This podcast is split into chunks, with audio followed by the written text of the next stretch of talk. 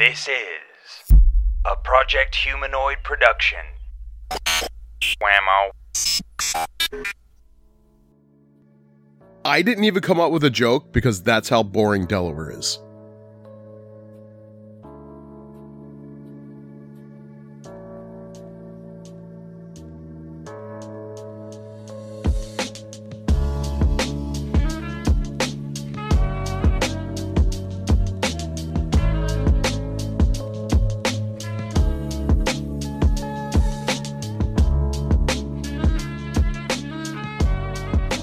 Project Humanoid, this is Murder My Dude. I'm BP Burke. And I hate Delaware. Is that your name? No, no, it's it's Jackson I, I thought you were Wells. like a caveman. And I hate Delaware. that sounds more Native American, and you sound insensitive. Oh, I'm sorry. And Yeah. I hate Delaware. No, that's Ogie. Og- was Ogie a caveman? Ogie was cave. Ogie was caveman. Yeah, Ogie, Ogie was, caveman who liked hockey. And and finger and eleven fingers and eleven fingers and Canada and Turkey Hill tea. and uh, two inch vinyl mini blinds. So we went over this a thousand times already uh uh, on different shows of what Ogie was. If anybody doesn't know who Ogie was, Ogie was this character, uh, a character I created based off of our buddy Ogie, who was supposed to do a show with us, who kind of just like flaked out. And I was getting pissed off because we, we seem to have a problem with this where we, we try to get, this is why it ends up just being the two of us mhm. because anytime we try to get a third mic, they flake out. And as you know, he was supposed to do a show, he didn't do it, and so I got pissed off and I was like, you know what, I'm I'm going to be Ogie. Yeah, and I think he was just supposed to do like sports and music reviews or something. He was gonna have like a spot. So that's what we did with Ogie. He just had a sports report, and at the very beginning, he had a uh, music review thing too. Right. And it was like, uh Ogie's hockey and sports report. And then I would just like just read things Yeah, of like like if you were go ahead, so talk. yeah. So there would just be this thing where just say this week would probably be about Andrew Luck retiring. This week would be about Andrew Luck retiring.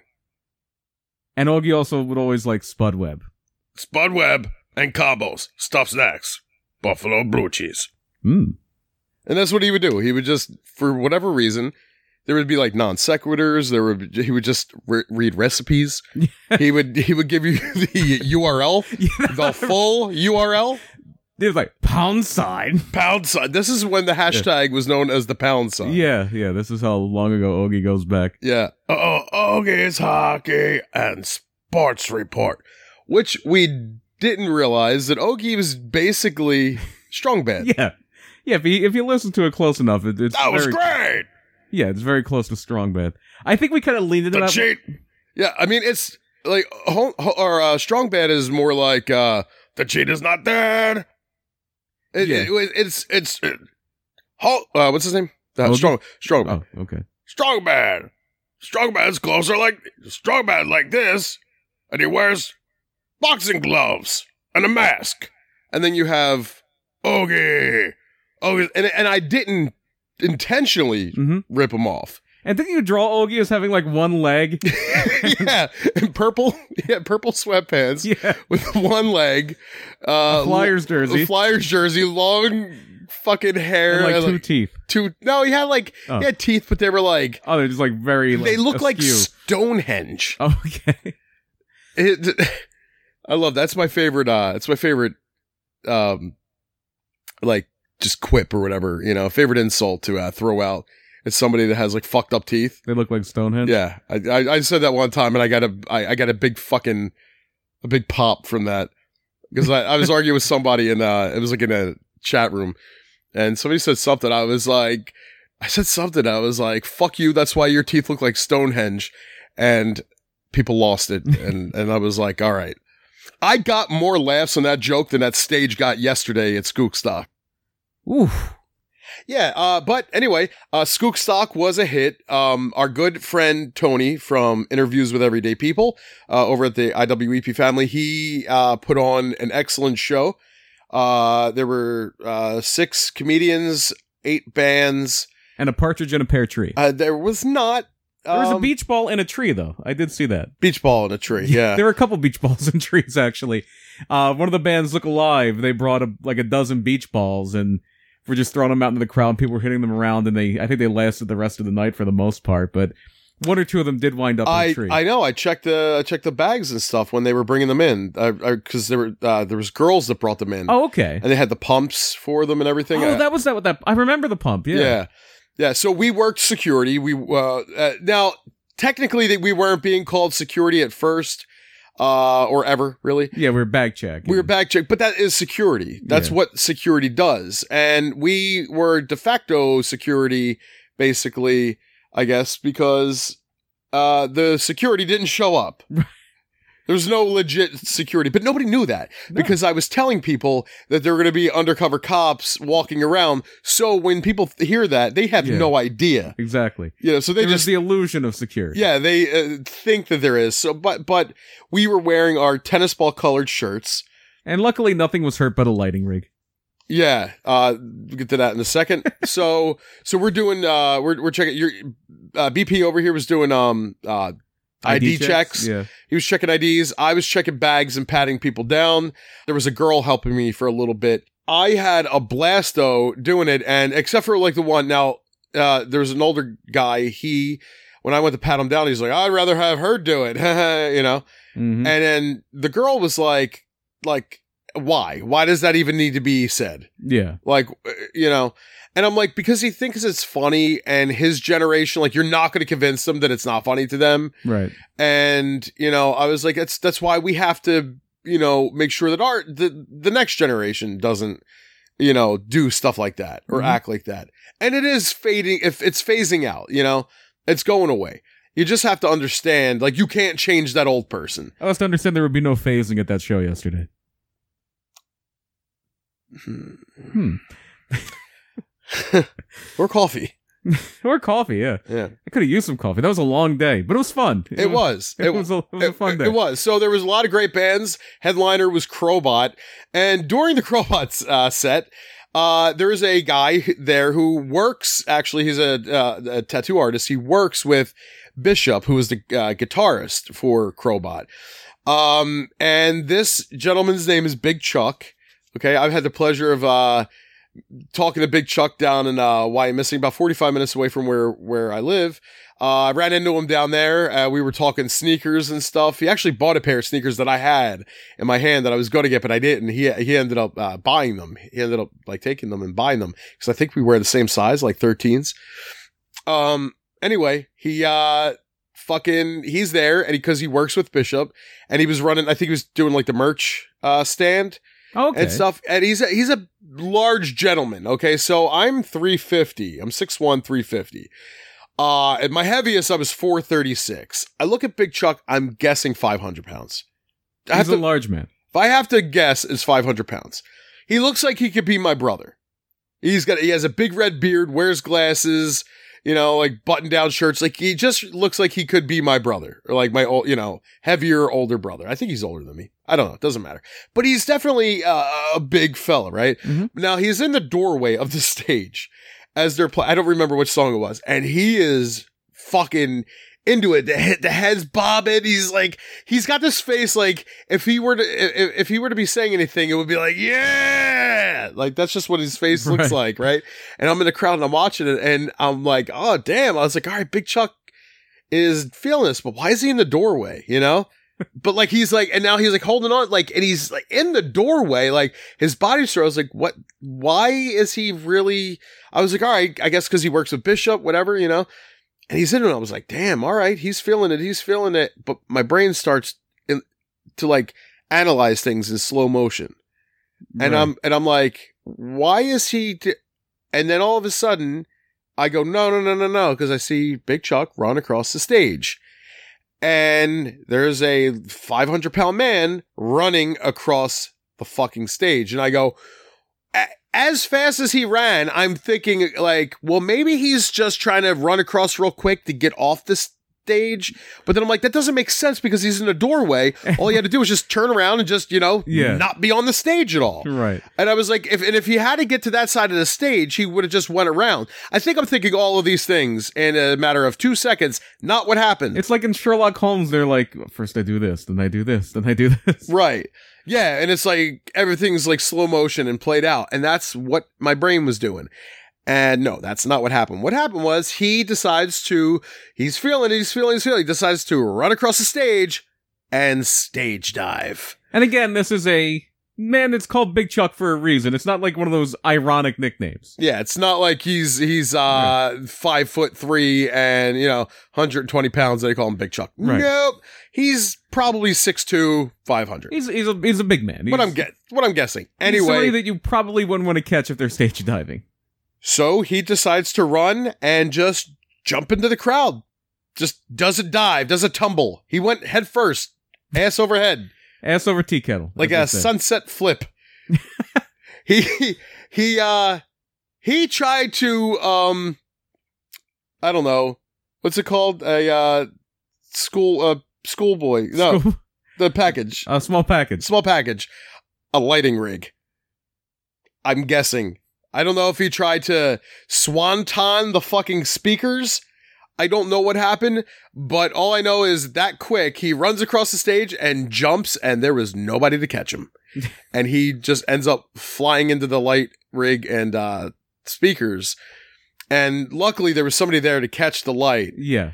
Uh, but when I got over there, because I was talking to people, like I think that's what happened was I wanted to go over there and make sure he was okay, but people were like, "What the fuck just happened?" And people kept stopping me to ask me, and the reason why they were asking me is because of the shirt that I was wearing, Right. because I was wearing the, the you know like the security shirt. Right. So people kept talking to me. Mm-hmm. Did you have people stopping you and no, like not really? Mm. I had people asking me a million things, dude.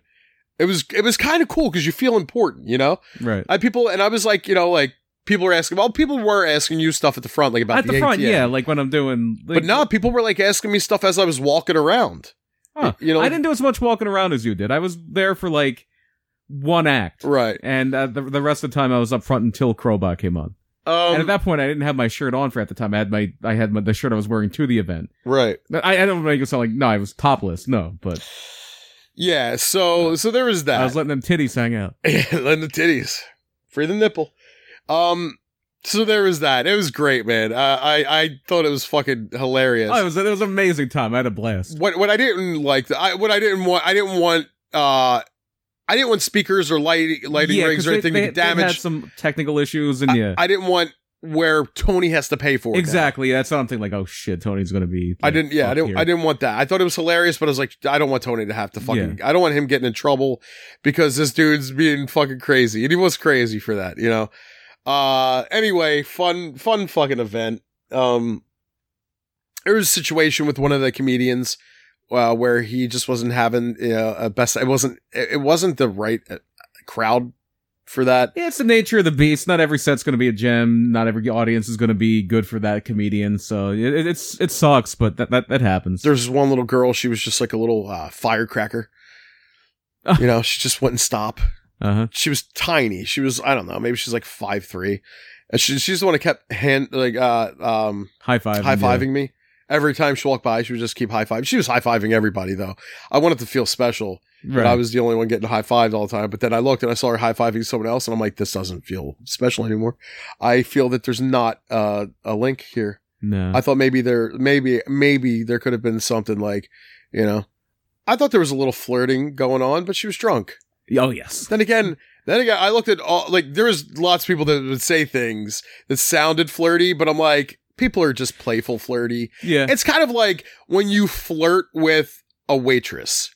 hmm You're not flirting with her because you're you think you have a chance to go home and fuck her. You know, it's you're just being playful, you're trying to break the ice. I think some waitresses think that, you know, you think you're trying to get in their pants. Right. But like, I would do that all the time. Like when I had a girlfriend, and I was never trying to. There was actually one waitress that I uh, had a thing for when I was with someone. One- Really? yeah, one time there was Okay. a waitress because we would we would go there often, and uh, she was super sweet. She was really, but she had like a great butt on her, Mhm. and uh, but she was really pretty, and she was really fucking nice. And she was just like, it was one of those like, hey, like she was always like so happy to see us, you know, like one of those deals. Right. And and she was like, I think I think it was because of that. I think it was because of how pleasant she was and how sweet and she just like down to earth. Because a lot of times, you know, the, you, you get you catch attitudes, but I think that that's what it was with with us too. We were. I don't think we were being like douchebags about it. So people like, yeah, we were being like jerk off security, like Yeah. acting like we're like like the SWAT team. Yeah, We're just making jokes with people. Right. Yeah. We're making people laugh, making people, I, I thought we were, you know, I thought people were, were, were happy with what we were doing. Yeah. Uh, so anyway, great time. Um, but I have a little bit of sad news. Oh no. Yeah. I have some sad news. Uh, a game that, uh, just came uh, recently, uh, to the show is gonna, is gonna leave us now Uh, at for a bit. at least for a bit. Yeah, it's not going to be an every week thing. It's gonna be Um, suspended. It's suspended right now. yeah. the Florida Man game. So recently we we introduced a Florida Man game to Murder My Dude, uh, but it was part of the Patreon package. Uh, so where you would get an extra half hour. Um, basically it's an extra case. If we cover two cases, and you get a third case. Uh, so that half hour, and then you get a, a game, the Florida Man game, where it would be three stories. Two of them are real, one is fake, and I would choose which game or which uh, story rather is the real story. Unfortunately, um, I just I, we, we the Patreon thing's not going the way we wanted Right. to go. So what we're gonna do is we're gonna put that on hold, uh, and until we build a bigger audience, um, yeah, that's just gonna be put on hold. So yeah, we'll just maybe every month or two we'll instead of this week in murder we'll do a Florida Man game. It'll it'll be around, but it won't be around every week. But sometimes with bad news comes good news too. At the end of the show, we have a, another amount uh, announcement or announcement too. We have both. We have an announcement and an announcement. We have an announcement. Yeah. Uh, at the end of the show, we have an uh, announcement. So stay tuned for that. Um, yeah, but say And so we're gonna get into uh say what? the first state soon. You ready? Say what? You excited for the first Oh state? God, you know it. No, you're not. You're lying. No, I'm probably gonna nap during that. Probably gonna nap during uh Delaware. But anyway, uh, we don't need to talk about Delaware just yet, uh, because we're gonna actually get into this week in murder. And this week in murder. Oh, I thought you were pausing for like a jingle. No, we don't have one, unfortunately. Hmm. Um, this week in murder concerns uh, a few different things that are Delaware adjacent, but not necessarily Delaware. Uh, the first one is going to be about I 95, which runs through Delaware. The I 95 killer, Gary Ray Bowles. Oh, he sounds exe- like he's gonna kill a president. He's he's dead, so he's not going to kill anybody. He was killed. He was executed late Thursday evening. Uh, and this is coming via the Florida Times Union. Uh, they're describing what happened here. The first injection, a sedative, was administered at 10:44 p.m. after a series of ensuing injections, including a paralyzing agent and potassium acetate, which is what they use to kill people in lethal injections. Bowles was declared dead 14 minutes later. Thursday afternoon, uh, prison officials said Bowles had woken up earlier in the day in quote good spirits as a supposed last meal. I don't know to say supposed. It, I guess it was his last meal. He ate three cheeseburgers, French fries, and some bacon. He then apparently settled in to await his court's decision on his appeal, as did members of the media and others who had been brought into Florida State Prison at Starke to witness the execution. Bowles killed six gay men in three states during an eight month period in 1994. The killing started in March 14, 1994, when Bowles struck John Hardy Roberts, 59, in the back of his in the back of the head with a ba- the base of a lamp inside his home on Vermont Avenue in Daytona Beach. Roberts was hurt but not fully incapacitated. He fought back, nearly tearing off a fingertip during the struggle, according to Daytona Beach police. No, no. Was, was did he kill them? Because I'm going to ask. Uh, w- was this considered a hate crime? Uh, n- maybe. Was he gay? I think I think everybody involved here is gay. Uh, All right. So here, here was gay, and his victims are also gay. here's why I'm asking this because Mm-hmm. if it's a straight guy and he targets gay people and kills them, they're going to consider that a hate crime, right? I believe so. Yes. But if it's a gay guy and Mm-hmm. he targets gay people and kills them, it's just considered A crime. a crime. It's considered murder. I, I, Isn't I think if they could prove he was killing them because they were gay, then it may still be a hate crime. Like I think if a white Who person kills Who gives a shit? Who gives a shit? You're killing somebody. It doesn't matter if it's because they're fucking gay or straight. You're killing them. Why Right, and it's not like he. I, I, and I don't think even if he would have been charged with a hate crime, I don't think he would have been. But Go it ahead. does it? But does it matter? Does it really fucking matter? Is it like, oh, you know what? I love that you're gay, but I'm going to kill you now. So it, does it lessen his sentence?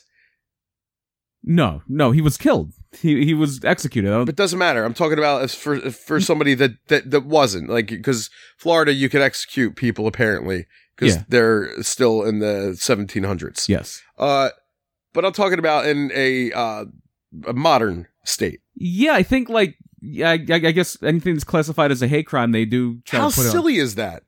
harsher penalties. I, I guess it's supposed to be a deterrent. I don't think it is. I don't. th- Uh, very A rarely. deterrent. I, how about the just not killing people? yeah.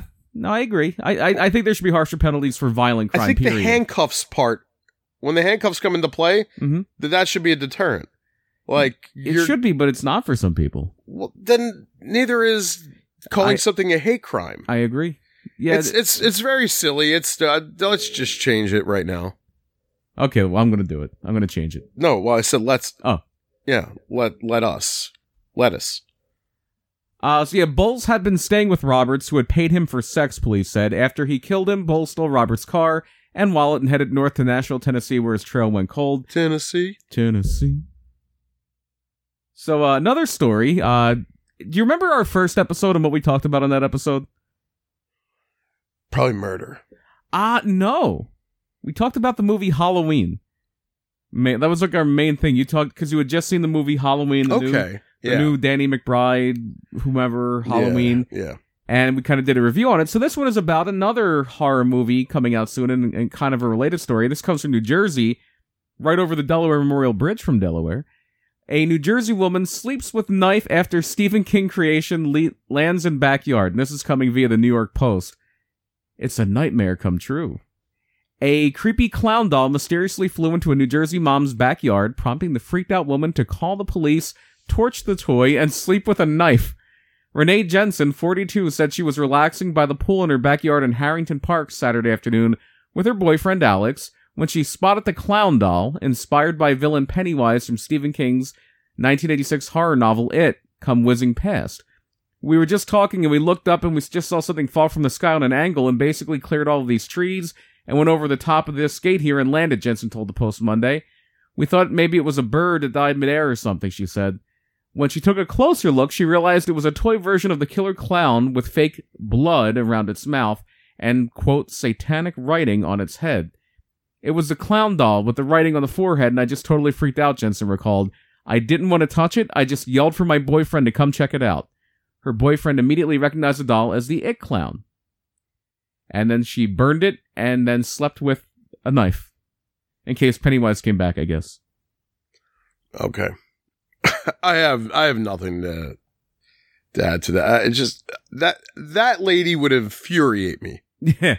Just knowing her, I would be infuriated by her. And then our final story this week in murder is also in New Jersey. So it's almost like the tri-state. Because I used to always think, when now, now like, like if you go up to New York, like when you hear the tri-state area, Uh-huh. they think it's New York, New Jersey, Connecticut. I always thought the tri-state area.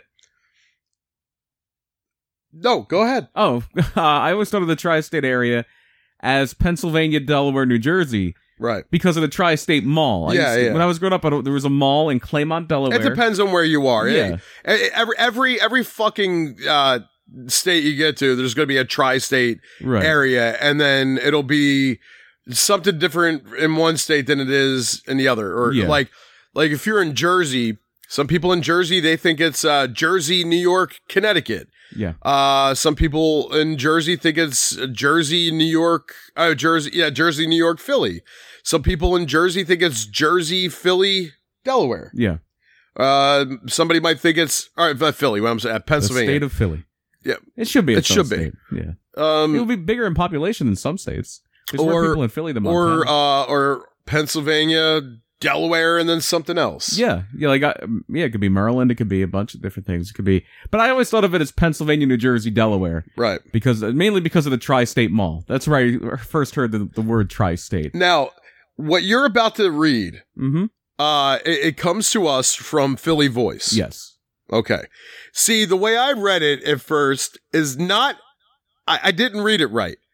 I, I just read it as human remains altar found in home of alleged child sex offender in New Jersey.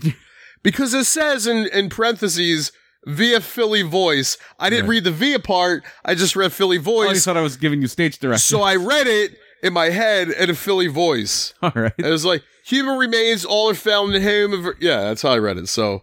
Do you want to read this in a Philly voice? I think that anything that does come from the Philly voice should be read in a Philly voice. New Jersey man accused of sexually assaulting a 13 year old girl was also allegedly keeping mummified human. I, I think you're, yeah, you're you're you're Oh, doing it. Yeah, you're yeah. I'm not little- good. At, I'm not as good as the, at the Philly voice as you are. Yeah, Um, I'm just going to use my voice. just just pay your bills, Tommy Cairo. uh, was also allegedly keeping mummified human remains at an altar inside his home, police said. The Essex County Prosecutor's Office announced on Monday that Robert Frank Williams, 53, of Newark, is charged with child luring, desecration of human remains, multiple account multiple counts of endangering the welfare of a child, and sexual assault of a minor, among other offenses, for severely sexually assaulting the teenager over the course of several months. Mm. An ongoing investigation previously alleged Williams assaulted an unav- uh, un- I can't speak today. An ongoing investigation previously alleged that Williams assaulted an unidentified teenager for months beginning in 2018.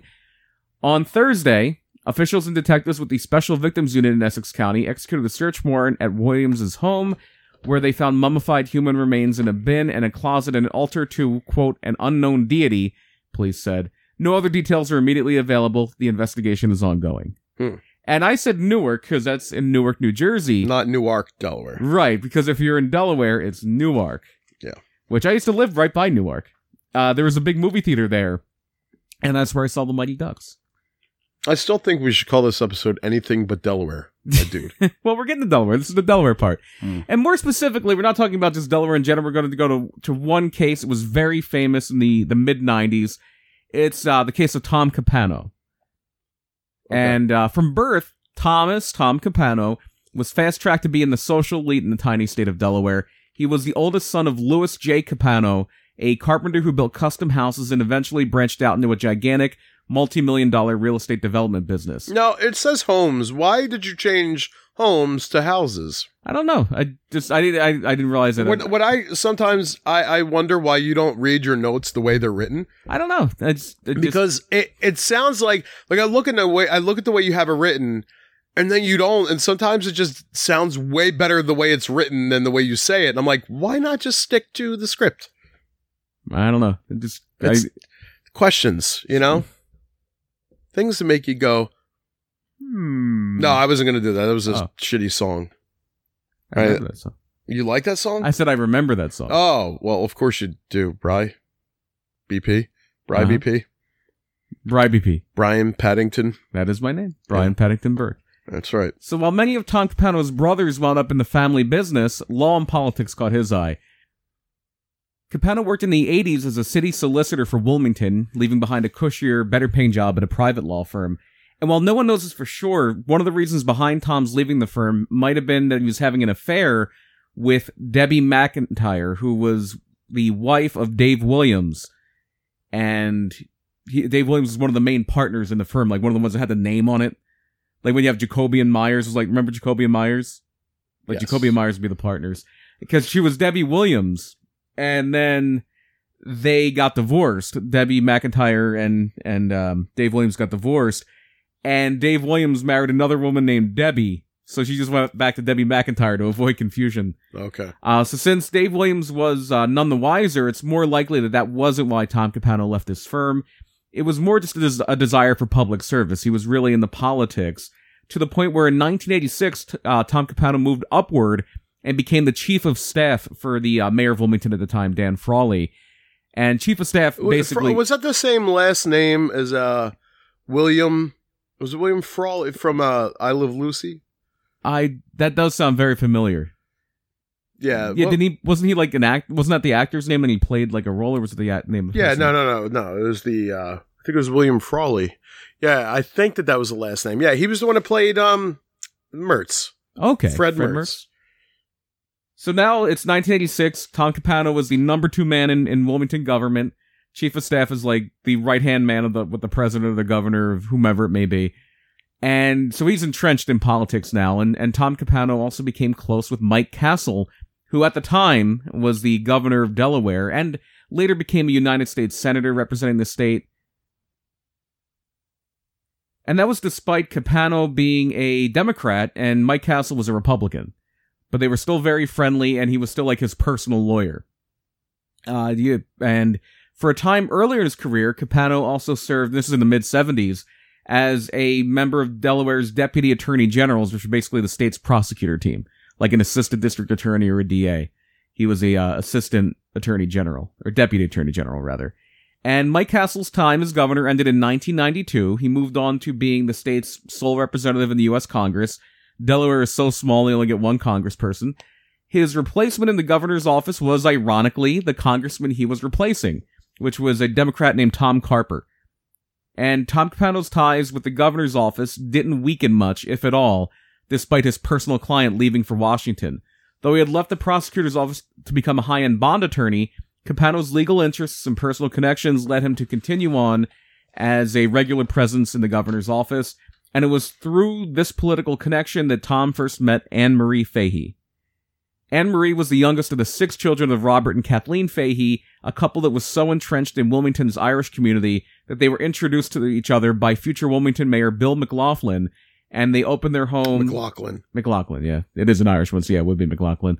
And um, they would actually open their home to teachers from Ireland as part of an, an exchange program. And everybody here, like McLaughlin and the uh, the Faheys, were regulars at O'Friel's, which was an Irish pub that at the time was a just the social center, like the nerve center of the Irish community in Wilmington. Because one thing I learned, like researching this, Wilmington was like one of those very, it's like a bigger city, but it's a small town. Like everybody knows everybody. And it's very insular. You know what I mean? Mm-hmm. I do know what you mean. And uh, so Anne Marie's life took a sharp turn for the worse around age nine. That was when Kathleen Fahey passed away at a very young age after a battle with lung cancer. Uh, and as the youngest of the children, I think, uh, yeah, she, like I said, she was nine. She was the one that was hit the worst. Uh, her, her mother was very protective of her, and it was just her world dropped out when when her mom died.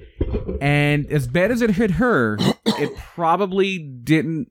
It probably hit her father, Robert Fahey, worse. He was never a stranger to the bottle, even in good times, but he he just spiraled into full fledged alcohol- alcoholism after his wife's death. With their father incapable of providing support, Anne Marie's older siblings, her grandmother, and family friends did their best to usher her through the rest of her childhood. And, and even with that, they went through stretches where they didn't have a phone, they didn't have hot water, they didn't even have electricity. But they made it through uh, until they didn't. The Fahey home was foreclosed on when Anne Marie was a 15 year old high school sophomore. Anne Marie's father and her brother Brian wound up moving to suburban Newark, not Newark, and she did not want to. She wanted to stay in Brandywine High School where she was pretty well entrenched. Entrenched, I can say words. So she winds up moving in with a family friend who she had babysat for for a long time. That way she could still attend the same high school. And she was so afraid of causing offense and getting kicked out that Anne Marie wound up becoming obsessive with neatness and she started eating less and less and less. And these are traits that wound up carrying on t- into her adult life too. At one point when she was an adult, she was five foot ten. Uh, she peaked at five foot ten. That was like her adult height, and she weighed as little as one hundred seventeen pounds. Hmm. The the uh, the next November, however, Anne Marie was told that she could no longer stay at the home. Her only option at this point was to move to Newark. I, I did it. Uh, to move to. It's so hard when you get used to saying it one way and, and then you can't. Uh, to Newark with her uh, brother and father. She Well, you a- didn't do it because you said Newark. yeah, no, I, I did it that time. Oh, you mean you did it as in you fucked up? yeah, I, I fucked up. I said Newark that time instead of Newark. Newark. Uh, she did have a grandmother that lived in Media, Pennsylvania, but that would be even Oh. farther away than. I loved Media. Media. is a nice town. I like Yeah, media. Media was when of was like uh, it's a cute little town to drive through. It takes about a second. it's like uh, it's like the Delaware of towns in in uh, Delaware County. and it's our yeah, it's the county seat of Delaware County, as a matter of fact. Delaware County, Pennsylvania. Yes, Delaware County. There which is no, always strange to me. There's a there's a Delaware County, Pennsylvania, Mhm. but there's not a like Pennsylvania County, Delaware, is there? no, no, No. There's only three counties in Delaware. That's how small it is. Yeah, but there's a Philadelphia County, In Philly. That's what- okay, okay, in Pennsylvania. Philly is yeah, Philly It's is part of county, Philadelphia County. yeah. The um, yeah. There's only three counties in Delaware. It's uh, New Castle County, which is the northernmost. There's uh, Sussex County, I believe, and Kent County. Oh wow, yeah. Uh, I lived in Sussex County, New Jersey. Mhm. I and one of those, I believe it's Kent County, is what you would call slower lower Delaware, or if you're a wrestling fan, Briscoe's brother Delaware, Briscoe Brothers Delaware, Mm. Sandy Fork Delaware.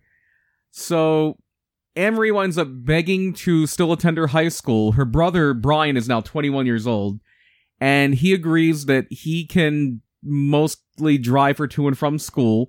He at that time was working as a hockey coach and some other sport coach. And when he couldn't do it, her father would, would also drive him, drive her to and from school.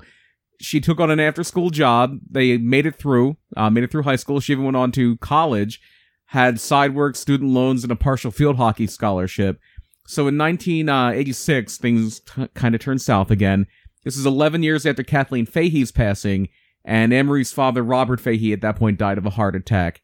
At that point, depression crept in on Anne-Marie. She dropped out of college for a time, but did wind up ultimately finishing college in 1992 with a degree in political science. So she had a brief internship in Washington, D.C. after that, and once that was through, Anne-Marie wound up getting a great job for somebody that young and that relatively inexperienced. She became the appointment secretary for secretary for the incoming governor, Tom Carper. She uh, she worked hard as a volunteer on his election campaign, but she mainly got in through Edward Friel. Edward Friel was Tom Carper's Secretary of State and was a member of the family that owned O'Friel's, which was the the Irish pub we were talking about, which was like the epicenter of Irish American life in Wilmington. And all of the Faheys besides Anne Marie actually worked at O'Friel's while um, they were in that time frame where their father wasn't doing anything and they were trying to keep a roof over their heads and all that. So they were very close. The Friel family and the Fahey family were extremely close.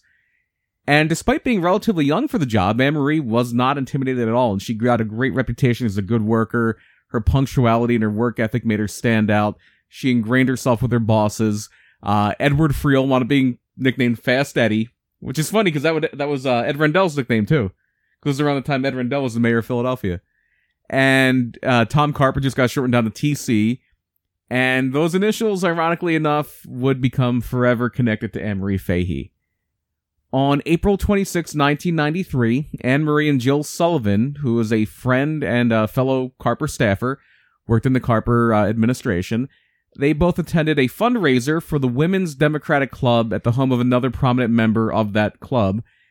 And uh, yet another member of the club was Kay Capano, the wife of Tom Capano.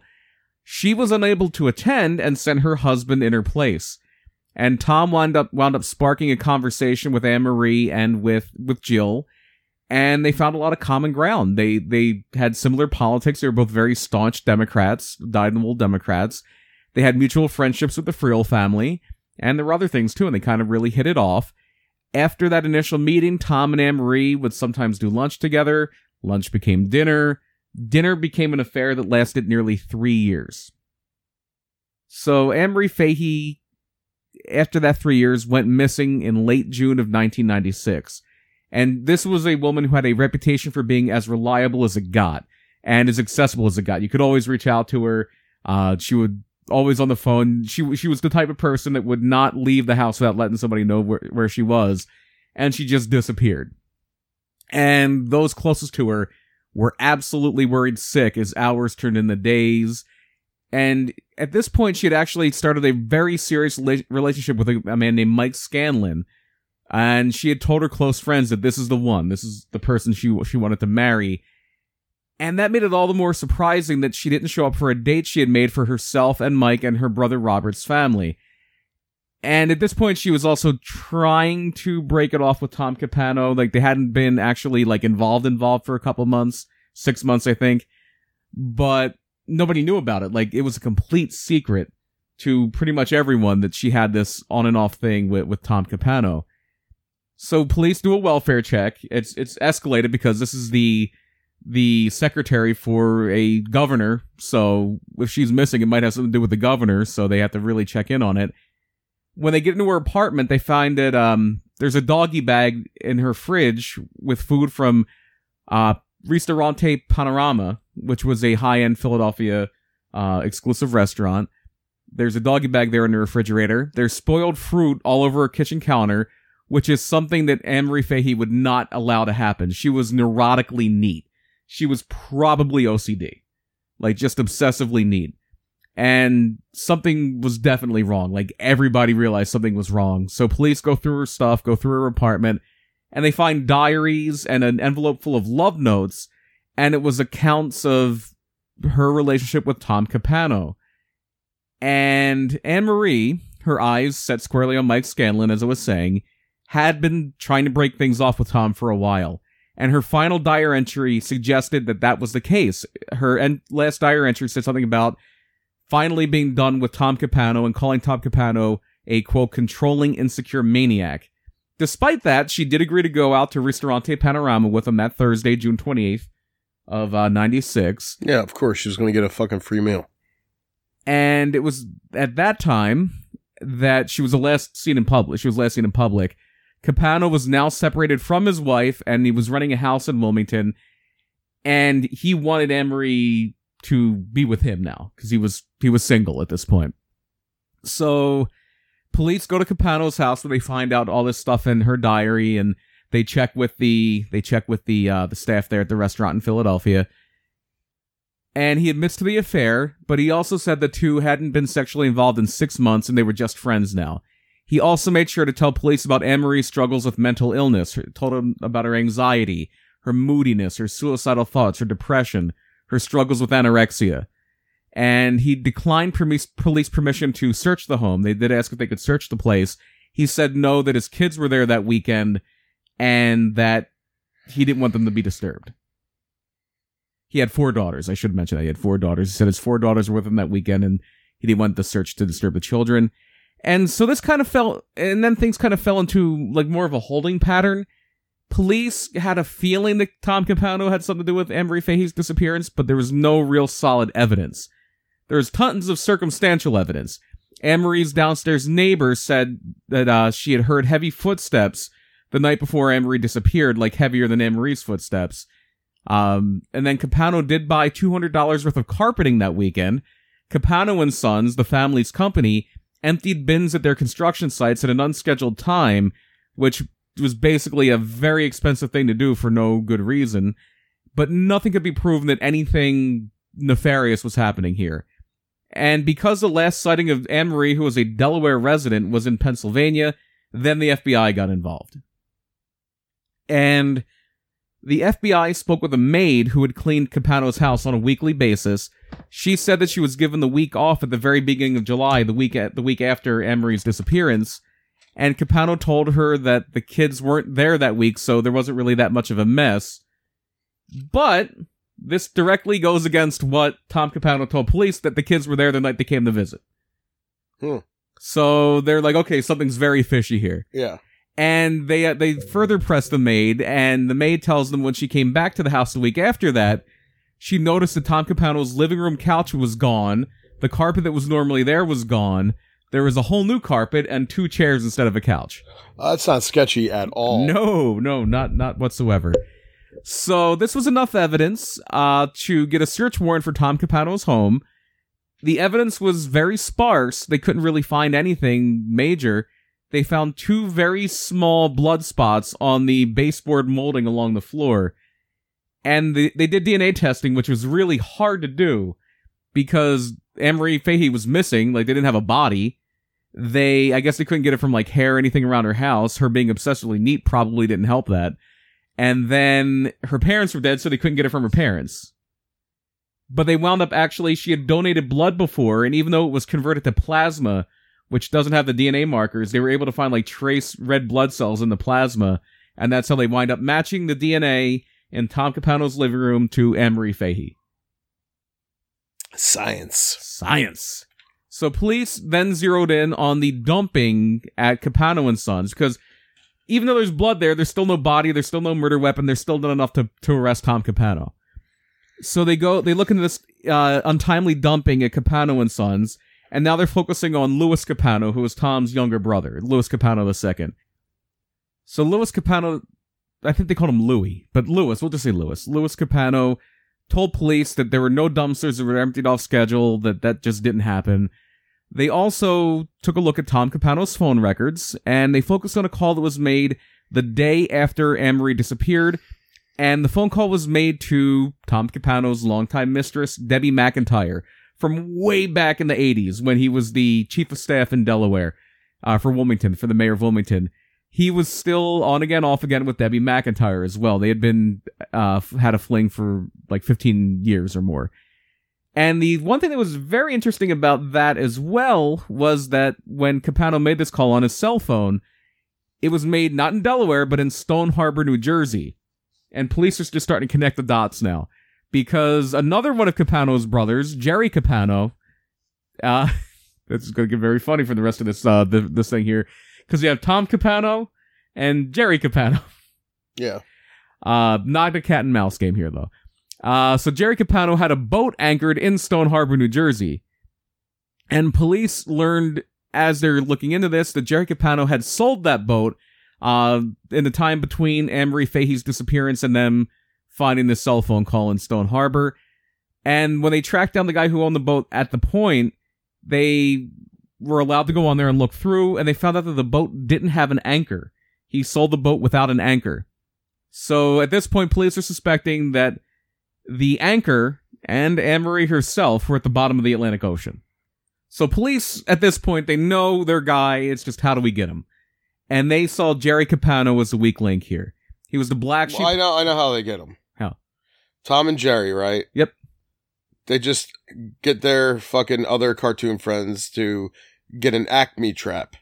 Acme was more Wiley Coyote. Well, uh, true. You can't cross. You can't cross. It's like DC Marvel. You, you can't really. Well, they did. They did in, the comics, but yeah, Acme was Acme was Looney Tunes, and and Tom and Jerry's Hanna Barbera. They cross paths. You gotta get the way out wacky racers. They, they did a crossover. I'm sure that there was a crossover. It was like a Yogi Bugs Bunny crossover. I want to see this. I'm sure that they've been on the same type of. Or like uh, Scooby and Bugs. That would be great. Yeah, I, I don't know. I'm gonna have to look as because I have no role today in this episode. Uh, uh, I just look. I'm mentally. I guess I'm. I'm just exhausted from yesterday. So, uh, I, I don't really have anything. So as you're doing this, I'm gonna look up now see if like, what was it? Merrie Melodies. Yeah, Merry Mel- Melodies, Looney Tunes, whatever you want to call it, and the WB, the WB cartoons and the Hanna Barbera cartoons. Right. So while you're doing that, I'm going to kind of go on here. Jerry Capano was seen as the weak link. He was the black sheep of the family to begin with. He had battled drug addiction and was basically kind of running a landscaping business that he didn't really do a whole lot with. Well, actually, yeah, they would have uh, been connected. They Okay. sold Scooby Doo stuff at the uh, at the uh, Warner Brothers studio store. Uh, okay, yeah, they're like I'm just wondering if they ever. The only time I know they probably did like a crossover thing, I remember in the early '90s there was this uh, anti-drug thing. It was like the cartoon All Stars or something, and it was everybody. It was like the Ninja Turtles. It was uh, it was Bugs Bunny. It was like every cartoon known you you could think of was involved in this this uh, special, and you could rent it from video stores for free. I remember running it a couple times. Yeah, like, but you're you're not going to find you're not going to find like uh, Daffy Duck and Donald Duck in the same thing, Well, that's Disney. That's a whole other. right? Because Yeah. it's Disney. Uh, so, but But is there anything with like Daffy Duck and Huckleberry Hound or something well, like that? that would be dumb. Nobody would be interested in that. or but- the Flintstones meets Bugs Bunny. But they no, because again, that wouldn't be like I wouldn't be interested in that. I don't think anybody would really be interested in that. But they were they were in, in the same thing because, like I said, you could buy Scooby Doo stuff at the Yeah. Warner Brothers Studio store. yeah, you could. I remember going there. Do you remember where that was? That Warner Brothers studio store? Well, there's multiple ones. Uh, the one that we went to, you and I together. I didn't know we went to one. Yeah, we did. Did we go to the one uh, in Atlantic City? Yes, and it was connected to I have no idea. the Trump Plaza. I didn't know that we went to one together because I've I've been to that one a bunch of times. I bought Yeah. a Superman uh like necklace charm thing there that was actually like uh apparently it was like a locket hmm that I didn't know, but I wore it anyway because um, fuck man, it was Superman. I was really big into Superman. I think I bought a ring, Superman ring from there. I bought an Acme hat. As a matter of fact, I had That's there- awesome. yeah. There's a picture of me as a black hat and just white stitch. It said Acme and it had like Wiley Coyote on it. I was like 14 or something like that. I was really big into go because my parents loved going to the casinos. As a matter of fact, it was a Trump casino that um their uh, car, their truck, they had like a Mark III van or something like that, Mhm. My aunt had one of those. and uh, the, there was a ladder on the back, and the Mhm. ladder got caught on the uh, the sign that was hanging down, saying like you know trucks, it's you have to be a certain height or whatever, Right. And it ripped the sign down. Oh shit. Yeah, and I remember them being like, "Oh, Trump's gonna sue us," you know, as a joke. 'cause Yeah. we're fucking not poor, Super but you cool. know, Yeah, we went to uh, the studio store. We didn't buy anything, but we went there. Uh, we, the, we went down there to see George Carlin in 2001. yeah, there was uh there's another Warner Brothers studio store in Philly, but Oh, I've, I was never at that one. I was never there, but I know there there I know there was one. So this Tom and Jerry, Tom and Jerry Capano are not a cat and mouse. and they're a not going to build a Acme. right. Okay. So, but Jerry Capano did have some some legal troubles earlier in his life, and he kind of ran a landscaping business, but he really just usually just hired other landscapers to do what they were supposed to do. His main interests were hanging out the Jersey Shore, collecting weapons, fishing, stuff like that. So the FBI raided Jerry's house in September of 97. They were hoping they were going to find guns and drugs because he had this history. He could be put up on charges if they found guns and drugs in his house. So they found guns actually in the closet of his three year old son's bedroom, That's cute. and they found cocaine and marijuana elsewhere in the house in like the pockets of his pants, of Jerry's pants. So they wind up threatening Jerry with drug weapons and child endangerment charges, and they don't really want him. They want Tom. They want Tom Capano.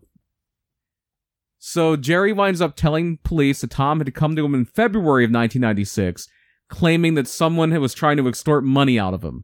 So Tom at that point asked for and was given $8,000 cash and a gun. But he later gave Jerry the gun back.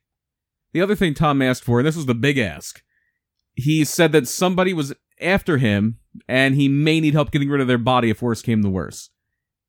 And Jerry was. That's always of- a great conversation to have with somebody. Yeah, the. Hey, uh, listen, can I borrow 10 bucks? I, uh, I gotta get to the store, I gotta get some milk. Also, I have a body that I need to get rid of. Right. Yeah. Well, not it, in fairness, it was I might have a body. Oh, oh, okay. get rid of Sorry, sorry, point. sorry. Let's let's start this over again. All right. Hey, uh, Brian, I gotta go to the store. I gotta Okay. grab some milk and some bread. Okay. Also, um, I may have a body that I have to get rid of. What? Uh, Milk and bread. Oh, okay. I can. I got you. Okay. Milk. Oh. No, see, you, you should have just. i that's the thing. Sometimes you build on top of the joke. To, should just went from there. Should just went back right into the story, and instead of saying milk, ugh, you know, we already knew that the where the funny was. We just said it. We already you you acknowledged that it was the milk, and then we could have just went. You know what I mean? So additionally, Jerry said that Tom had come to his house early on the morning of June 29th, asking for use of the boat. Did you do it? Jerry asked, thinking back, remembering the whole thing with the uh the you I might need you to get rid of a body. And Tom just replies yes. And Jerry, I guess, didn't really think he was being serious when he said uh, back in February that he might need help disposing a body. He told tells Tom Capano no. Hmm. And despite that, Tom talks him into it, so they meet at Tom Capano's garage, and Jerry helped him load a very heavy 41 gallon cooler onto his boat. They drive down to Jersey, and they they load the cooler onto the boat. Jerry never looked inside of it, and they get to about 60 miles offshore, and they throw the cooler into the water, and it doesn't sink. So Jerry shot it. He brought his gun on the boat and he started shooting holes in the cooler. Still didn't sink. Hmm. So they Wow, is this the fucking Rasputin of uh of coolers. of yes. coolers? So they wind up fishing the cooler out of the water or off the off the surface of the water, and Tom's gonna open it now. Jerry said he didn't even want to see this part of it, so he winds up just going to the front of the boat and not looking. And at this point, Tom's taking the body out of the cooler and he attached it to an anchor and he dropped the anchor off the boat and disconnected it from the boat itself. Jerry claimed to the police, though, that he did look over at the very last second and he saw a foot and a calf going underwater. And then they took apart the cooler after that. They they ripped the lid off and threw it in the water. They threw the the base of the cooler into the water. And then they got the hell out of Jersey. They went back to Delaware. Tom got his couch. He got his bloody rug. Threw them in the dumpsters at Louis Capano and Sons. And despite what his younger This this just seems like every Sunday at any typical Italian's house in Jersey. well, just dumping bodies in Yeah. the ocean and Hey, what are, you, what are you doing Sunday, Tony? What are you doing Sunday? I gotta go to my mom's. We're gonna have a uh, which is probably some fucking typical Italian meal. I don't know what a dad is, but because it's and it's always said wrong too.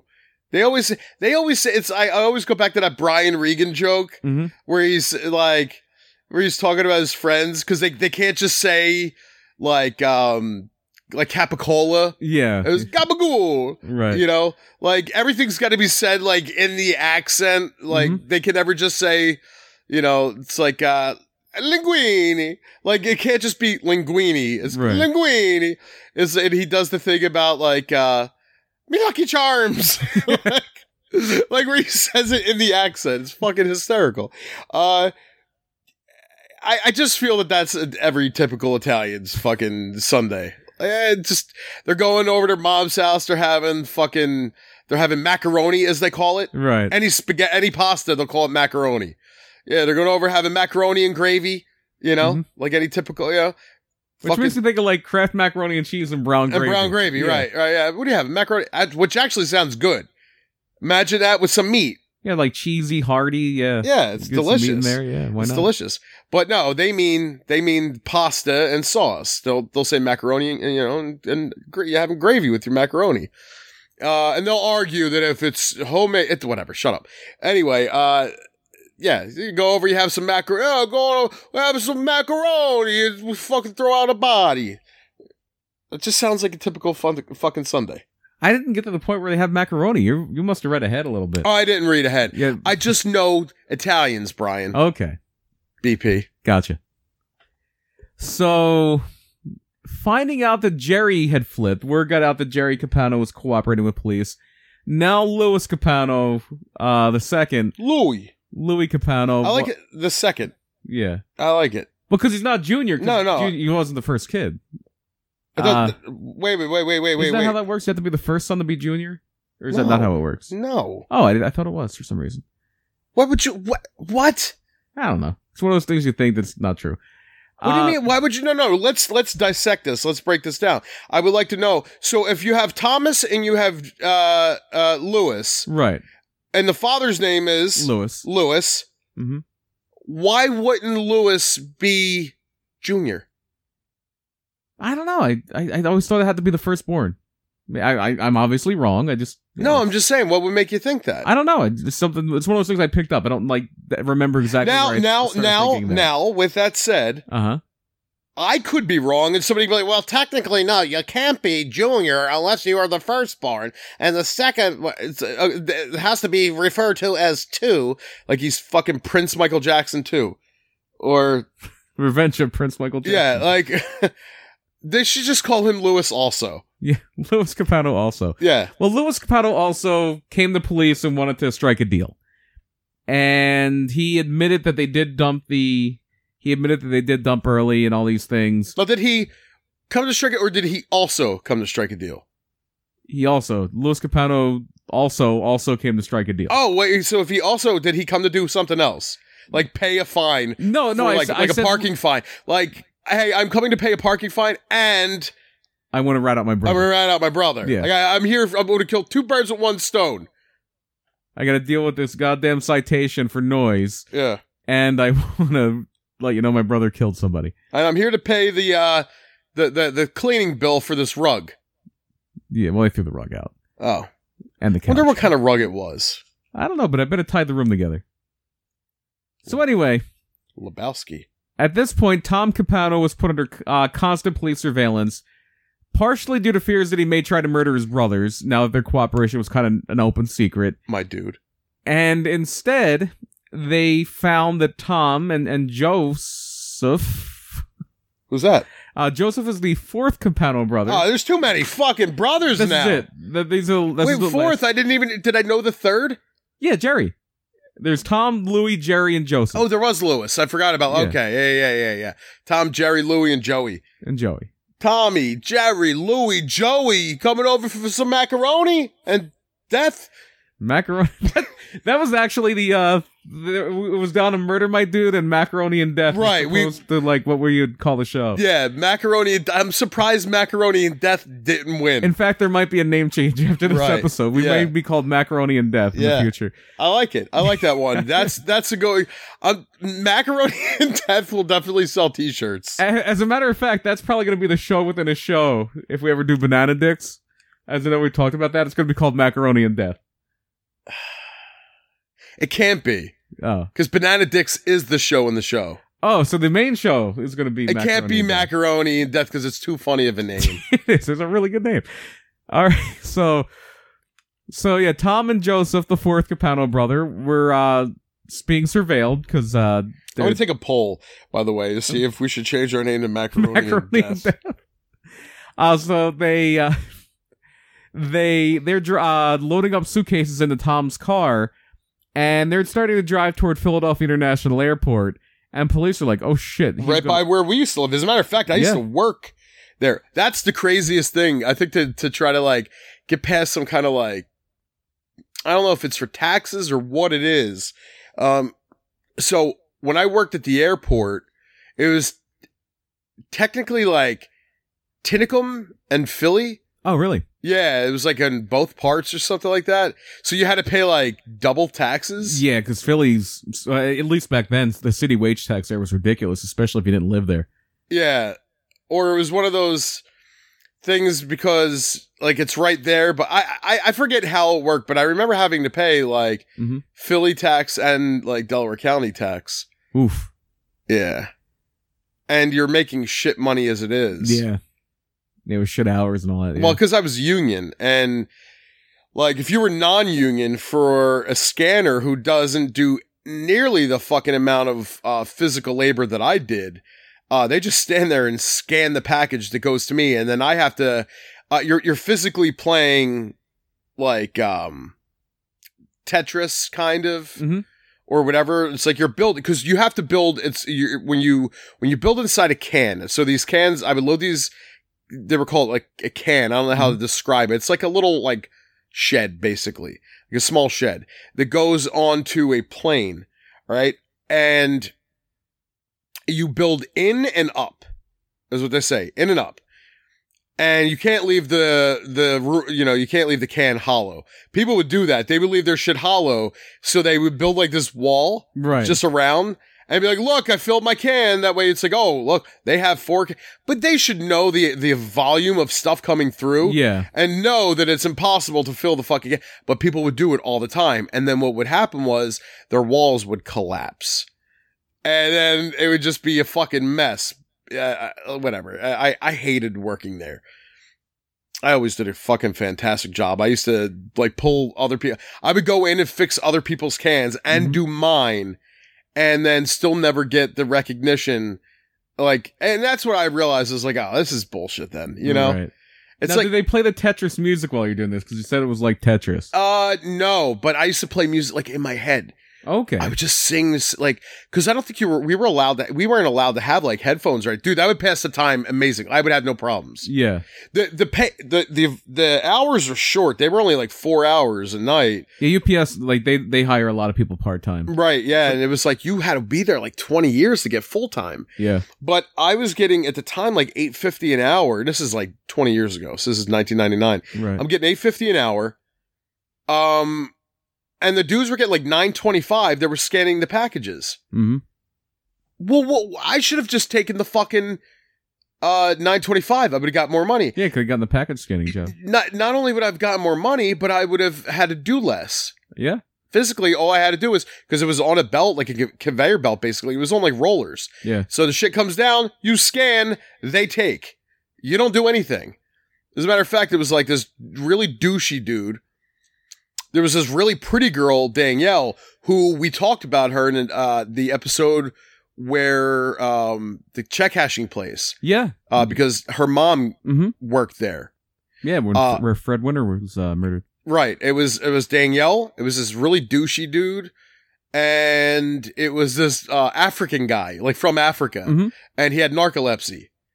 So he would. St- I just snorted. So he would stand there, s- fucking scanning the packages, and it would come down, and he'd fall asleep. Well, Like he wouldn't fall asleep as he's scanning, but if he was just standing there, right. and it wasn't like his brain wasn't like active, I guess, or he wasn't like busy, Mm-hmm. and he just he would just stand there and, and like literally like he would fall asleep. That's a yeah. It's, We drove him home. Me and this uh this girl who was driving me home at the time because I was getting a police escort because I was being chased by Nazis. Long story. I feel like Indiana Jones. Um, she uh I, that would be a great fucking opener. yeah, for, being uh, chased by Nazis. Oh, being chased by Nazis. Yeah, but I was I, I was get up. I got a police escort home by a former cop. You you know the story about Yeah. the girl who got uh, suspended or anyway. So she was uh, working at UPS and she was uh, she would drive me home, and we drove him home, and uh, he would fall asleep in the car. Like you'd just be talking, and then all of a sudden, you, I used to fall asleep in the car all the time when I was a kid. yeah, but this dude would fall asleep anywhere. Well, he was narcoleptic, so yeah, Yeah, of course he would. all right. So yeah, they're going to Philadelphia International Airport. And oh yeah, that's where we were. yeah, that's, what where we we were. about. Okay. And police are like, so you stop talking about Delaware and start start talking about Philly, and you light up. Um, Eh, it's yeah, yeah, pretty much, dude. I always get excited when we talk about Philly or Delaware County. yeah, Uh, it's, it's not the state of Delaware. it, it's dreary. It's it's dreadful. It's here's the thing. Th- think about a pit, pit, uh, pitch, picturesque town. I can't say it. Mhm. Think about it, but you can't say it. Uh, I just don't see Delaware having that appeal to me. I I went there plenty of times growing up. You live there. I don't know. It just I just got a, a sense of like just like a like it's a dreary place. Uh, we would go there for uh Bear Delaware. We would go to Bear Delaware every year for Christmas because they had that house had like a million lights Yeah. on. Um, that was cool. And there it was one of the last super bars they had Yeah, for yeah. years, dude. Even into the 2000s, they still had a super bar there, Mhm. which makes me think. I wonder if there's another fucking Wendy's somewhere that has a super bar still. Well, oh, I hope so. But I love the Wendy's. it's like Bowl. finding the last blockbuster. Like it's like we're the last blockbuster on earth. Wendy's should do. They should be like we're the last super bar on earth. Everybody's bringing stuff back. Wendy's should bring back the Super Bar for. Let's start a time. petition, guys. If you're listening and you like Wendy's Super Bar, if you remember it, uh, let's start a petition to bring it back. If you don't know what it is, let me paint a picture like Bob Ross, cobalt blue, titanium white. Uh, no, this is what they would have. So it was literally, uh, uh, it was you know you know what a salad bar is, right? So they had salads on one side. One side had like pudding and Jello and all. And then they had like this other stuff where you could make tacos. So there was like a canister filled with like ground beef. They had uh um taco shells. They had uh, uh, and then they had the the round like container. Yeah. The like mar- maroon container thing where they had the soft shells in it, or you could get the hard shells. They were like warm too. The soft shells are warm. Right. They had uh they had containers filled with like ranch dressing for, you know, uh there was one filled with like alfredo sauce. hmm There was um you could get like spaghetti or you could get um was it spaghetti you could get? Yeah, Yeah. you could get spaghetti. There were three stations. One was like the salad station. One was the Mexican station. One was the like Italian station. One was a sn- uh uh uh um snacks at the- uh, station too. Was four. Oh, were, were there? Yeah. Oh wow. Yeah, because um, so anyway, and then they had um hamburger buns that they had made into garlic bread. hmm and you could do that. You could get uh, yeah the pasta. You could get either spaghetti or like spiral noodles, and then there was like a thing of cheese. So you could put cheese on your noodles. Uh, or like your spiral noodles, or uh, noodles, or you could put like Alfredo sauce on it, and they had like the red sauce too. And then on the Mexican side, they had the cheese sauce Right? for like yeah, tacos. you could you could um, and then oh god, dude, it was so amazing. I would fucking load up, dude. There was like beans and shit, and I would have like spaghetti and tacos hmm all the time. I would get I, I would get the pasta and the tacos all the time. so would man. I. Maybe we both should have gotten the salads instead. All right. Well, that hurt. hey, I'm me me more than you probably. Definitely. So um so they make the call at this point to arrest Tom Capano, jumping back to that. Oh, For- yeah. I oh, forgot we're here about Tom Capano. I avoided him like I avoid um that fucking game at the end. What's it called? Oh, who died the worst? Uh, that's, That's still coming too. oh god. It's just all your favorite things. Uh Delaware, Italians, and who died the worst. Uh, so the call was made to arrest Capano for obstruction of justice to prevent him from leaving the country. And evidence was mounting. Uh, but it's still really, really hard, exceedingly hard, to prosecute a murder without a body. But they did track down the cooler.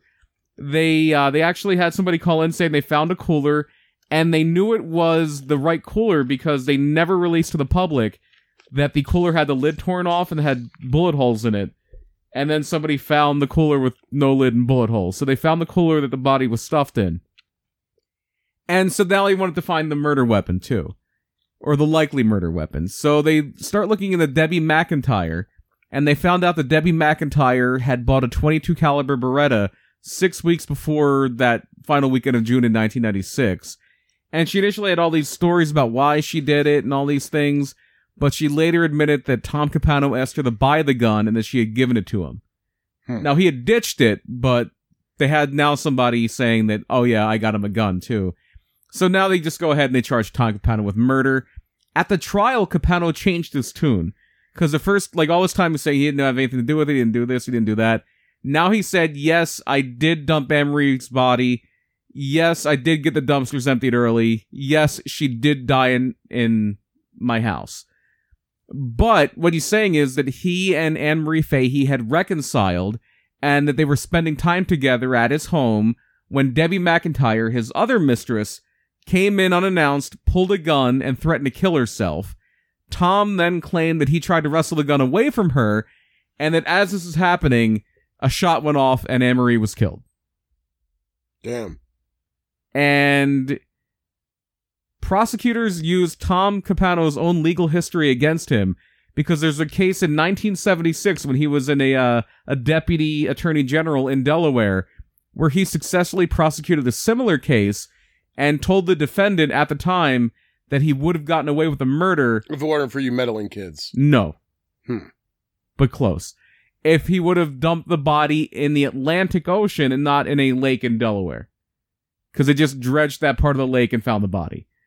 So, despite a jury that would later say that they were convict- conflicted and that they actually, when they took a vote, it was like basically 50 50 on whether or not they thought he was guilty, Tom Capano was eventually found guilty of first degree murder and very briefly was sentenced to death, but that was later commuted down to life in prison. He was the first person in American history to be sentenced to death in a crime where the since they had brought back the death penalty, I should say, not like way back when when they just hang people for looking at you wrong. Uh, he was the first person in modern American history to be sentenced to death in a crime where both the body and the murder weapon were never found. Hmm. And so, just to kind of fast forward here and to kind of give you a whole thing on this, on September 19, 2011, Tom Capano was found dead in his cell in a Delaware prison. Sudden cardiac arrest was determined to be the cause. Joseph Capano passed away in 2015, and Jerry and Louis Capano have very recently been embroiled in a fight over the family's real estate business. And It this, sounded like Jerry Lewis. yeah, Jerry Lewis Ca- Capano. He's everybody. Oh, he goes, "Hey, lady, macaroni." Is that yeah, is that what he does? yeah, that's what he does. Okay. All right. I And, get it. And they're all looking for Dean Martin. Right. And then they want you to give money to kids with muscular dystrophy. We're going full out with the whole yeah, Jerry we're going Lewis full thing. Jerry Lewis. Yeah. And so several books were actually written about this case. It's a pretty famous case. One of them, Ann Rule's book and Never Let Her Go, was turned into a TV movie in 2001, and Mark Harmon uh, played the Tom Capano role in that.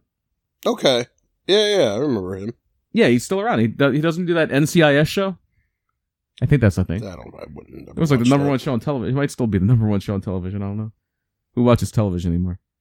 So that's uh that's Delaware. You made it through. We muddled through somehow, I feel uh, better. and you're not going to feel better for long because we still have to do one more thing. Okay. We have it's to time play. to play Who Died the Worst. It's time for another game of Who Died the Worst.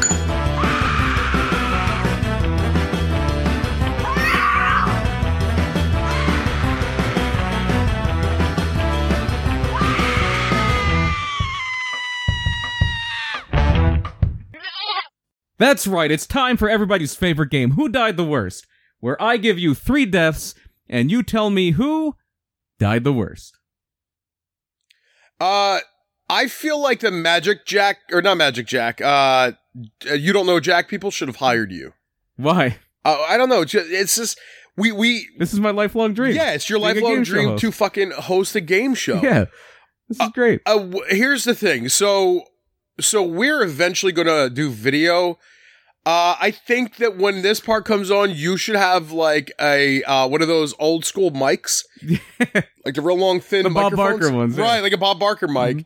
Nothing crazy, like you're wearing a big like bow tie or anything, but but you should be like there should have like a some kind of like light like lit panel with like the, uh, the ah, fuck those like round light bulbs. yeah, little LED bulbs or something. No, not LED, but like just something old school. I don't know. Yeah. Well, but you definitely have to have one of those fucking microphones for when this comes up.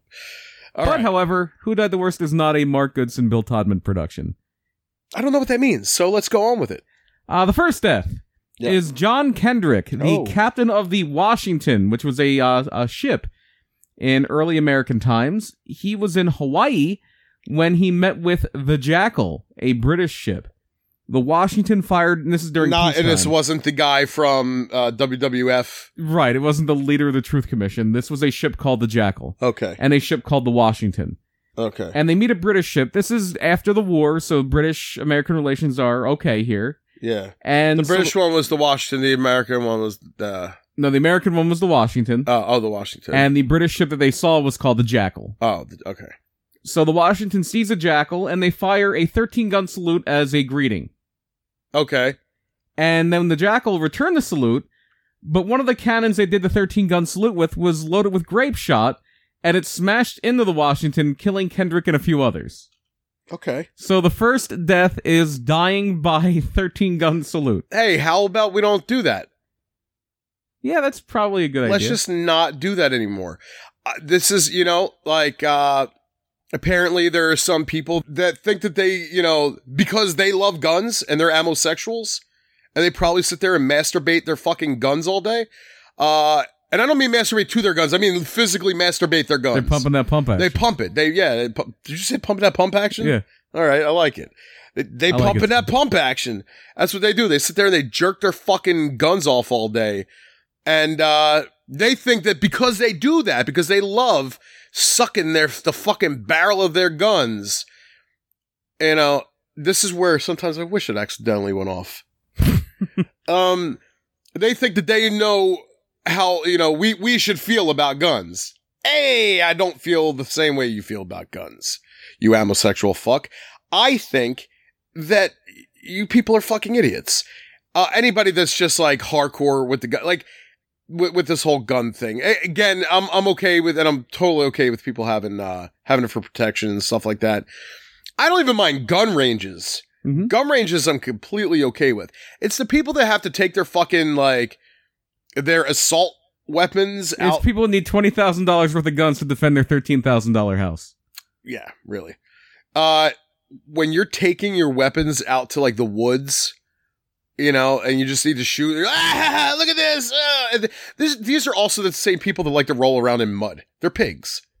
You know, I come from a highly uh, sophisticated area called South Philly. All right, and Reference the neck, my dude. right. And look what they did. I used to take the I used to take the uh the side of the pig farmer, but now that I've lived around pigs so much, I uh I don't anymore. All right. I understand why they were like, no, we need to shut these people down. We need to fucking give them bans. And now we're gonna make ordinances and pass laws that say that this isn't okay. I get it. I take uh I take I'm being such a jerk off right now. It's okay. Let's just get back to it. Death number two Death number two. is James Otis Jr. James Otis Jr. was a good friend of John Adams, a firebrand speaker, and one of the many provident, provident, prominent uh, American revolutionaries who has been largely lost to history. After independence was achieved, things got a little weird. Otis got in fights, he would seemingly argue with himself in public, and he was killed by a lightning strike while standing in a doorway. Oh, jeez. So death number two is killed by a lightning strike while standing in a doorway. And then death number three is going to take us to England, uh, well, actually to Northern Ireland, and it's going to be British soldier Sir Arthur Aston. He, at one point in his life, suffered injury. He was a British soldier for a long time, and at one point had suffered injuries so serious from falling off his horse that he needed to have his leg amputated. And now he obviously can't serve in the military anymore, so he was made the governor of the Irish port town of uh, Drogda, I believe you would say it, or Drogheda, Drogheda. And at the time he was uh, the governor, English forces led by Oliver Cromwell invaded. Uh, invaded Ireland, and this is a port town in Northern Ireland, so this is one of the first points of the invasion. And Cromwell demanded that anyone who took up arms against his forces be killed. No, ta- he was basically doing that whole take no prisoners thing, but literally. And despite Aston surrendering, uh, legend has it that he was to be killed, but the Cromwell soldiers suspected that Sir Arthur Aston had gold in his wooden leg, gold coins hidden in there. So they beat him in the head with the wooden leg, trying to break it open for coins to come out. Like it's a reverse fucking pinata. And he died from the injuries of getting hit in the head with his own wooden leg. So Okay. death number one, to recap, is the 13 gun salute, and when they give you the 13 gun salute back, one of the one of the rounds is live, and it sinks you. Uh, well, not sinks you, but kills you. Death number two is you're standing in a doorway and you get struck by lightning. Death number three is beaten to death with your own wooden leg because they think there's coins inside. The leg, not your head. Gotta be funny. That would be funny if every time you just punch somebody in the head, it made that coin sound and like, Mario. like Mario, yeah, like where you jump up and you hit the the fucking Yeah. brick, yeah. Well, people think Mario hits the brick with his head, but he doesn't because in the animation you see he ha- he's raising his fist, so he's doing like a jumping punch to the brick. Okay. So, I ask you, who died the worst? All right. Wait, did you go over all three again? Yes. You did. Do you remember what I went? No, over? I don't. Okay, death number one. All right. I was reading something. Sorry. Go okay. ahead. Death number one is the 13 gun salute with the live round. Death number two is getting struck by lightning in the hallway. Death number three is, hey, I think that wooden leg has coins in it. Let's break it over the guy's head. Okay. Hmm. This is tough for me. This is tough because I don't know if anybody here died because of them, you know, like it was their fault, was it? Um, no, I mean, no, because the salute thing wasn't the per- yeah, he didn't invent killed. the 13 gun salute. no, but it's not Yeah. even about inventing. It's Yeah. about asking for. it. He didn't ask for. Well, they did salute first, but that was the custom at the time. That's what you did. It's true. It's true. Okay.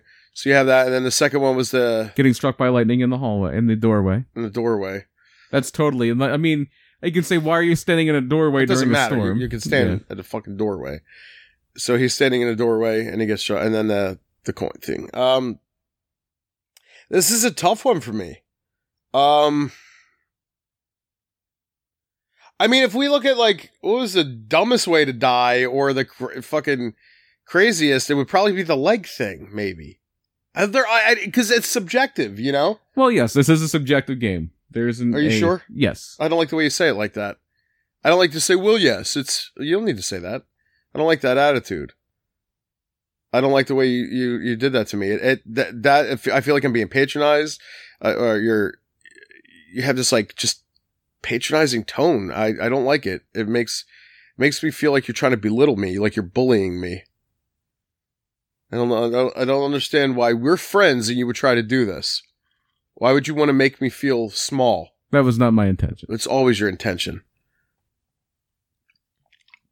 You're a hurtful person, BP Burke. I'm just a character. It's true. All right. I'm going to pick one at random here. Okay. Actually, no. All right. I'm not going to pick one at random. I'm going to give it to you. Wait. Yeah. I, I died the worst. So smart, but so dumb. So Oh, we sh- are dumb. Oh, no, see, we We are are- smart. We're not so smart. we are not so smart. And now we're gonna get in trouble because we just quoted Bill Cosby. That's a, we could quote Bill Cosby. We're allowed to like Bill you Cosby. just switched off the mixer. you like put something down the table. You're like, fuck it. I'm done. I'm done with this shit.